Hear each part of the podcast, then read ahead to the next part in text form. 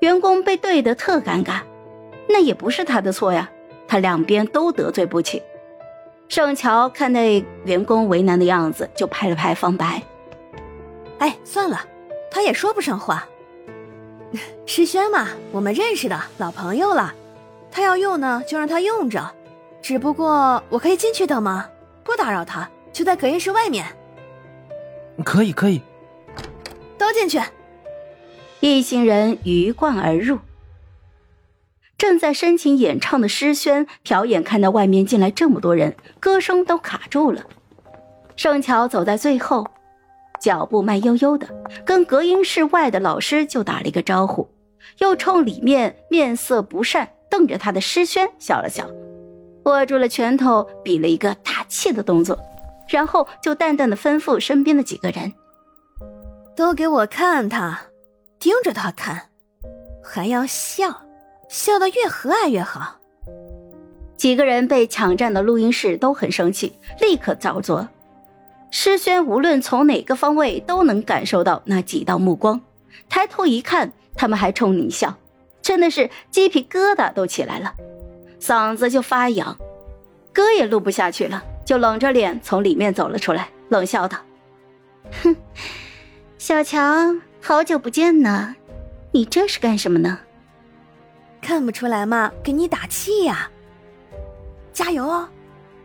谢谢你一番好意，不过人多我唱不下去，还请你带着你的人出去吧。瞧你说的，人多你就唱不下去了？那你作为一个歌手，今后怎么登台表演呢？观众都不是人吗？你进去，继续录。你想用我的录音间，我让给你用。让我听听抢来的设备录出来的声音是不是要更好听一些呀？诗轩脸都气白了，两个人对峙了半天，他咬着牙说道：“哼，不录了，我们走。”好走，不送。诗轩气势汹汹的走了，录音室空了下来。盛乔笑容温柔，转头温声的问助理：“我们现在可以开始了吗？”啊，呃，可以。